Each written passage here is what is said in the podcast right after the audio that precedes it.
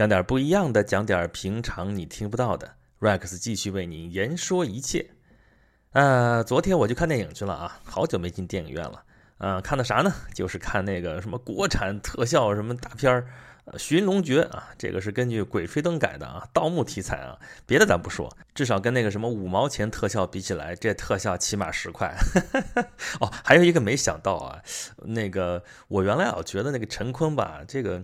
演员是挺好的，但是演的角色啊，还是感觉他本人有点那个气质啊，有点文艺的，什么忧郁的，什么那种显得有点娘，恨不得哎。但是这片子里边留上胡子，觉得好 man 啊。这好吧，好吧，咱这纯粹是说电影的那个啥啊。但是这个题材就是刚说根据《鬼吹灯》改的是盗墓题材啊啊。今年这个盗墓题材扎堆儿就出来了啊。当然，这个盗墓毕竟是违法犯罪的事儿啊，这个不能直接表现啊。你看这名字都不能叫《鬼吹灯》啊，叫的是《寻龙诀》。啊，今年这电影这个盗墓题材为什么一集中扎堆了呢？还不是因为前两年这网络小说写的啊，把这盗墓写的神乎其神啊，又是以《盗墓笔记》还有《鬼吹灯》为首吧，把这个题材已经写的，现在已经写的有点烂了啊。啊，你你不费就那点事儿，你下到古墓里边，哎呀，一会儿吓唬人，一会儿怎么着？咱们之前演讲录不是有过一回节目嘛？啊，人人都爱鬼故事啊，这跟鬼故事那个原理是一样的，恐怖片嘛，让大家看了之后觉得浑身起鸡皮疙瘩才好呢啊，就是 半半夜在那看鬼吹灯吓死人，这种东西大家获得一种快感。然后这电影拍出来其实就是个冒险片嘛，对吧？我们原来看过什么印第安纳琼斯、什么夺宝奇兵这类似这样的，也都差不多啊，那特效出来。啊，也是吓死人不偿命啊！这就就这么一个情况啊。咱其他的事情先不说啊，什么冒险这件事情不提，咱就说盗墓这件事儿。那毫无疑问啊，盗墓这个事情是违法犯罪的事情，尤其是对于中国人来说啊，中国人敬天法祖啊，尊敬祖先啊，这个祖先崇拜是非常非常厉害的。那你要是偷坟掘墓，那是天大的罪过，那还用说？这要诛九族的，弄不好。啊，所以说历来历来，对于偷坟掘墓啊，对于这个盗墓贼啊，那都是那个深恶痛绝，而且这个历朝的律法都是严惩不贷啊，至少至少得判你个流放。这还是你挖了坟没见到棺材，或者说见了棺材没打开的情况啊。那你要是打开了开了棺了啊，这砍头那是轻的啊，就不知道是什么死法了这个。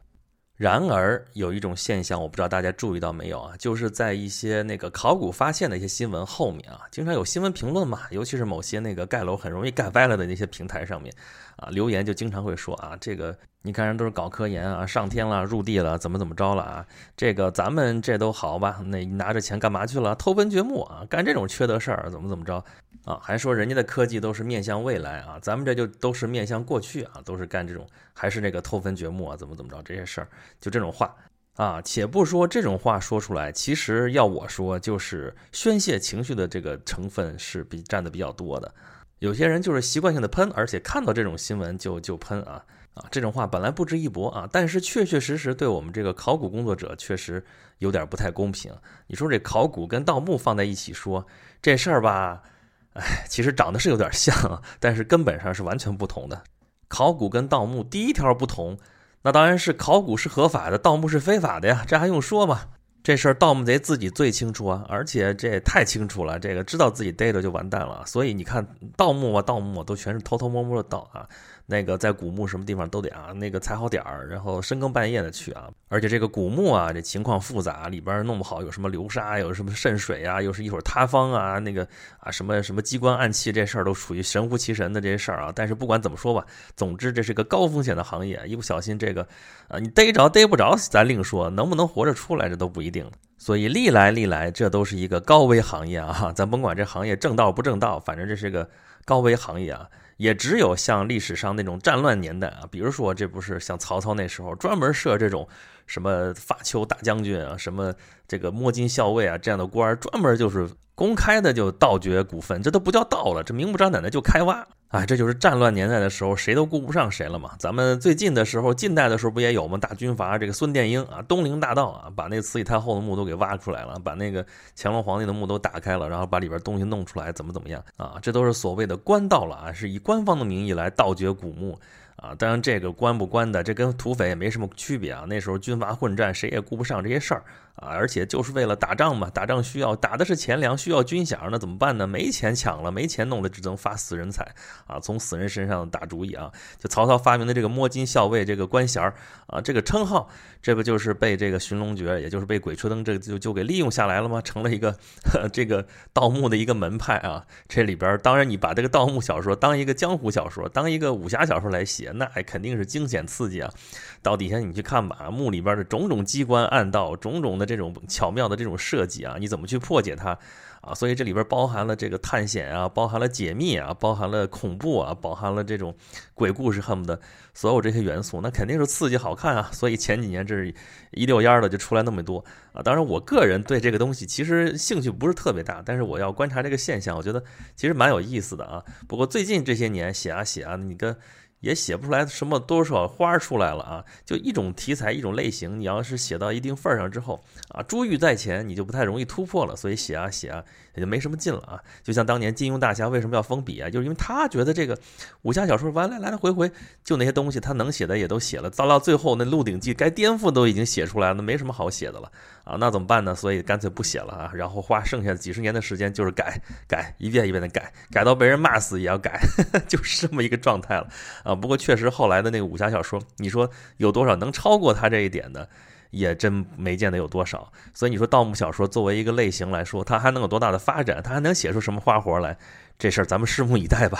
啊，但是现在这个风潮啊，从这个文学小说里边，呃，那个拍出来的电影啊、电视剧啊、什么网剧啊这些东西开始出来了。反正能拍成什么样，大家现在也看到了啊。还能不能再继续脑洞再开大一点儿，能拍的再好看一点儿？这事儿咱也不知道哈，但是说了半天这个盗墓，你再反过头来说这个考古，你就觉得好像枯燥了好多啊。因为这个根本目的是不一样的啊。我们考古是为了什么呢？考古是为了还原古代的这些信息啊。这个一个墓葬放在这个地方啊，它其实不是说里边多少金银财宝这怎么样，可能里边没什么值钱的宝贝啊。对，从那个从那个物质本身来说啊，但是它包含的信息可是非常非常不一样的啊。古人所谓叫视死如生啊，就是说我活着的时候什么样，我死的时候还什么样啊。我活着时候用什么东西，我死的时候还要摆什么东西啊。因为古代离我们实在太久远了，很多东西都留不下来。而且你像咱们沿途的时候就说过啊啊，中国人盖房子盖的那都用木头盖的啊，砖木结构啊，木石怎么怎么着啊，石头都用的都少啊，那一烂就什么都没了。那那指望着古代能留下什么东西来？那那什么地方比较集中啊？那就只有是墓葬。啊，你说说起来也挺委屈的啊！你说那个考古人员都是偷坟掘墓，人家不止挖坟呢，对吧？人家还挖什么城墙遗址啊，还挖什么挖什么人类活动遗址啊，什么啊烧瓷器的窑啊，还有什么其他这地方，不只是挖墓啊，所以不能老说人家偷坟掘墓啊。但是这些遗址那能留下来的那就太少太少了。所以就还是这种地下的这种墓葬啊，埋在地下恨不得几千年啊，这挖出来之后啊，跟之前一样啊。虽然风化的厉害，虽然这个朽坏的非常厉害，但是能够传递出来的信息是很不一样、很不一样的。所以啊，就是为了保护这些信息啊，所以你正经考古的时候，这个就太漫长了啊。你不是说那个我还知道里边有什么东西，直奔主题就去了啊。比方说最近这个新闻里边在播的啊。这个海昏侯墓啊，这个南昌那边挖掘，正在挖掘当中，到现在都多长时间了啊？这个一直在报，一直在报，到现在棺材还没打开呢啊！这要盗墓贼，那前面赶紧扒拉一边去啊！我直奔主题，就奔着那个那个棺木去了，对吧？那个只有那个墓主身边那个那个宝贝才是最值钱的嘛，这从常理上来想也是这样。啊，但这海昏侯墓，你看到现在啊，周边那些器物挖出来无数啊，到现在也没开棺啊。啊，这海昏侯还真有点意思啊，咱这个地方岔出来说两句。这海昏侯啊，现在种种迹象表明，这个墓主可能就是第一代海昏侯，就是那个刘贺。呃，刘贺这个人太有戏剧性了，他一开始是个王爷啊，昌邑王刘贺。呃，这个汉武帝死了之后。把皇位交给他小儿子，小儿子刘福陵嘛，啊，大大家看的，经过这几年那个 电视剧的普及，也能知道了啊，这个钩叶夫人的儿子，啊，这个刘福陵，但是他很年轻，很年轻就死了。这个辅政的霍光那说，那那还得再找个皇帝来，从哪儿来呢？啊，还根据这个亲疏远近啊，一开始找的就是这个昌邑王刘贺啊，这个辈分至少是高一点嘛，对吧？啊，结果搞来这个刘贺之后啊，当皇帝当了有二十七天。啊，据说犯错犯了好几千件，不知道怎么算的。我说这事儿一天没干别的事儿，就全在那犯错了。最后啊，又把他给废除了，好歹没把他弄死啊，把他也没有再回去让他接着当王爷啊，封了一个海昏侯啊，接着当侯爷啊，好歹后来呃郁郁而终，怎么着吧，也算是善终了嘛。哎，你看这个厚葬的这个形式啊，看他挖出来这个墓里边这个形制。啊，也还是规格也很高啊，有些甚至我们觉得都啊超出了这个列侯应该有的这个规制啊，就埋在这里面。这个人是很有戏剧性的一个人啊，当然普通人感兴趣的可能也就是这里边的这些故事啊，还有就是墓葬里边挖出来那些金银宝贝啊，有各种各样的金块啊、金饼啊，全是金的啊，玉璧啊，什么一大堆一大堆这些东西，哇，看着就眼热，怎么样？这些东西。但是对于考古人员来说，这些东西都是那个时代给我们留下来的一些密码啊，怎么去解开这些密码是他们的专业工作。解开了之后，里边能代表的一些信息是什么？可能就是颠覆我们现在认知的一些事件。所以他们要做的事情可不是说就把东西挖出来拉倒啊，每一层每一层一点一点的把那个东西把泥巴抠出来，剩下那个东西啊都要啊，它原来放在什么位置啊，画图啊，拍照啊，这个留下来这一切这些信息，这信息有用没用都要留下来。因为你以现在的研究条件可能认为没用，但谁知道过后多长时间说啊，你可能要研究个什么东西的时候会发现什么信息有用的，对不对？所以他们能做的就是说尽量保留这种原始的这种信息，不去破坏它啊，然后再一层一层抽丝剥茧把里边东西给挖掘出来，这是他们要干的事情。但是盗墓就不一样了啊！盗墓那是要把这个墓葬整个挖出来，然后把里边值钱东西搬走拉倒。那搬不走的，那你再值钱搬不走，那就是废物，对吧？然后里边那些那个什么瓶瓶罐罐什么的，这个不值钱的，他们觉得不值钱的，该扔的就扔，该碎的就碎了。而且对于考古人来说，可能最大的损坏在于什么地方呢？啊，就是那些器物本来摆放的位置都是有规规矩矩的啊，对吧？都是那个时代的一些规则啊。现在这盗墓贼进去之后，一通乱弄，就这位置就变了。位置变了之后，所中传达出来的信息也就不一样了。这真的是太可惜了啊！尤其是我们建国之后，就是在那个开挖了那个定陵之后，就十三陵里边的定陵啊，这个去过啊。在到北京来十三陵之后，这个定陵地宫现在是开放的，这个是我们主动开挖的这个。帝王陵啊，啊，但是就从那个之后，发现这个我们的保存技术实在是太差劲了啊！里边本来好好的东西拿出来之后，一接触空气全完蛋了。当时那么精美的丝织品，我们现在看都是黑乎乎的啊，能看到就不错了，甚至有的都成灰了啊！所以从那以后，我们再也不再主动去开挖这种帝王陵了啊！所有进行的都是抢救性发掘啊，或者是这种保护性发掘，全都是这样的啊！所以现在的状况其实有点可悲啊，就是。啊，专业的这个考古队要跟在那些盗墓贼后面啊，他们前面一看啊，这有盗洞了，那赶紧抢救性挖掘一下吧。啊，那边要施工了，施工结果啊，挖出来一个什么墓，一不小心给碰开了，碰开了那就挖吧，那只能是这样的一种状况啊。尤其是那些被盗过那些古墓啊，这个考古队去发，就感觉是只能是。啊，收取一点残羹冷炙啊，什么什么这些事情，比如说，呃，当年那个什么秦宫一号大墓啊，这个墓主人现在证明基本上可以确认是这个秦始皇的十八代祖宗啊，就这么一个呃大墓，这个大墓是目前我们挖掘到的规模也是最大的一个古墓啊，这里边。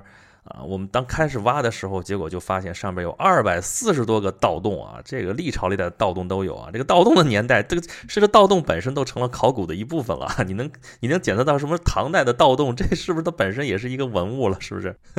我估计以后要是弄个什么盗墓文化博物馆什么的，这也用得上。所以你看，我们考古考的是这个历史文化、历史信息啊，这个盗墓盗的是金银财宝，盗的是这个啊人的贪欲啊，这就完全不是一回事儿。那你要再接着说，接着往下问的话，说啊，你考古就算知道过去的事儿有什么用呢？啊，这就是前面咱们说那些人骂的那个问题了，对吧？你这考古知道老祖宗那些人怎么活的，对我们现在人有什么关系呢？啊，你又不能这文物拿出来也不能卖，也不能倒的，这都是国家文物，那你说还有什么意义？在这些人看来，这就没有实用价值的东西，就是没有用的东西。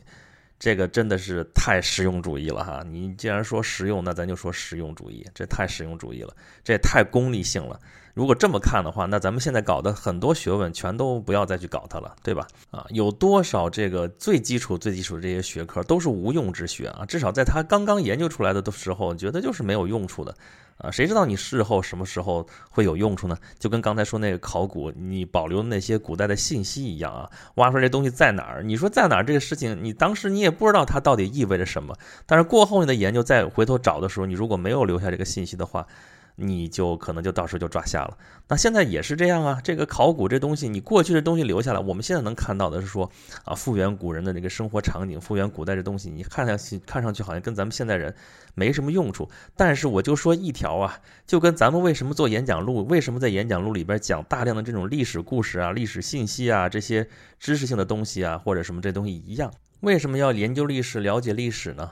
啊，咱们说的那个高大上一点，就是你要把你的生命的经历给你抻长，啊，给你丰富起来，然后呢，你能知道古人的活法，你能思考一下自己的活法，啊，就算不是因为这个，那么我们作为中国人，我们了解一下在这片土地上之前曾经生活过的人，他们是怎么生活的，啊，这件事情不也本身也是很有意义的一件事情吗？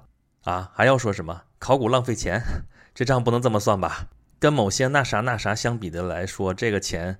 真没多少，而且到现在用起来还是捉襟见肘，是不是？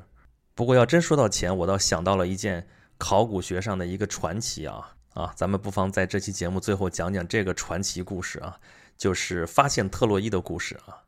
话说十九世纪的时候，有个小孩儿啊，十九世纪初期啊，一八二几年的时候，一个小孩儿啊，他就从小的时候就特别喜欢。古希腊的这种神话故事啊，什么什么东西啊，啊，包括我们现在很多人也喜欢古希腊神话，我也很喜欢里边的一些故事，而且啊，荷马史诗啊讲的非常有意思啊。虽然里边人名实在是，当然对西方人来说，他们可能记忆比我们稍微，你毕竟是他们的一个传统，可能记起来可能方便一点。所以这个小孩从小就特别喜欢这种呃古希腊的这种故事啊，什么英雄啊，什么什么这这些，还包括它里边最最呃。那个顶峰啊，就是特洛伊战争啊，怎么怎么样？就是希腊联军渡海去攻占特洛伊，怎么怎么样啊？但这个小孩听了故事，不是就光听那个故事就拉倒了啊？他逐渐逐渐的有了一个志向，就是他要去呃亲自要去把这些战争发生过的地方要把他们挖掘出来啊！但是他并没有多少钱，怎么办呢？他就要去挣钱。所以他四十多岁之前就一直是一个商人啊，中中间还打仗啊，到那个就在那个特洛伊附近活动啊，克里米亚战争啊什么的，发了一些战争财啊，怎么着，反正是腰缠万贯。到了四十几岁的时候，说我钱赚够了，然后不干了，干嘛去呢？就专心去做考古发掘啊，因为他经过这个荷马史诗啊，对他就是因为很多人不相信啊，说这就是一个传说嘛。这托洛伊战争是啊，很早很早就有记载，就是这个荷马史诗，但是也只有这个 荷马史诗里有记载，所以很多人啊不相信这个事情发生的是真的，因为你看这故事里边啊，动不动这个奥林匹斯上边这些神啊，什么阿波罗啊，什么波塞冬啊，什么这就过来参战了。这个人和神一打一仗，你说这事儿在古代的时候大家深信不疑，因为大家就信神嘛。但是大家越来越科学，越来越昌明，大家谁还会相信这种鬼话呢？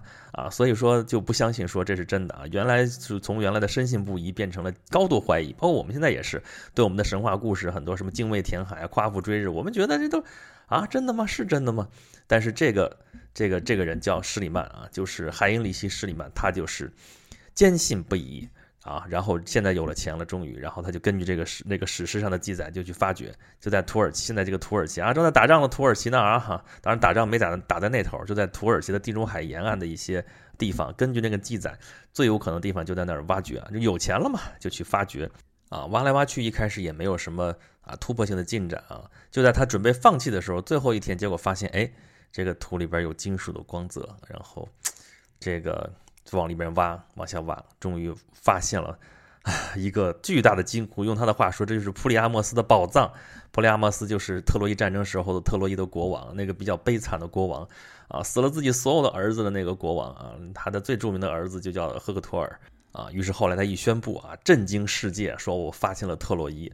啊，当然，他做的那些事情有些其实按现在的考古学来说，啊，不讲规矩的啊，因为他有点破坏性啊。但是当时考古学还并没有那么严谨啊，所以也有情可原啊啊！而且他发现的那个遗址啊，他发现的什么普里阿莫斯的宝藏什么的，据后来的进一步研究发现，根本不是特洛伊战争发生那个时代那一个那一个地层的啊。所以说他其实从年代上来说，他弄错了。啊，但是不管怎么样啊，发现特洛伊的这件事情是考古学上的一个非常有名的一个传奇，而且特别准确的诠释了说考古学和这个啊这个偷坟掘墓这个盗墓有怎样的一个区别啊。大概十九世纪的时候，我们知道到处都有这种人去发现这种东西，中间做的破坏也很多，包括到我们啊中国来那个盗宝的那些外国的这些什么什么也也不少。啊，但是它慢慢的就这样发展起来，这个考古学是越来越清楚的表明啊，它是一门非常严谨的科学，它要做的事情，它的目的啊，就是要沟通现在的我们和过去的人类啊，这是一个非常高大上的一个事业，对吧？那你说盗墓，你能怎么能跟它相提并论呢？啊，但是不管怎么说吧，这个盗墓至少给我们提供了盗墓小说，让很多人还是觉得看得很过瘾哈，这也算是对文化产生了某种价值吧。好吧，有关于考古，有关于盗墓，咱们今天就聊这些啊。大家听完了之后有什么想法，有什么意见，欢迎找我吐槽啊。怎么找我？就是关注我的微信公众号“轩辕十四工作室”，然后就可以尽情的吐槽了。好吧，咱们今天就说到这儿了，咱们下次再见。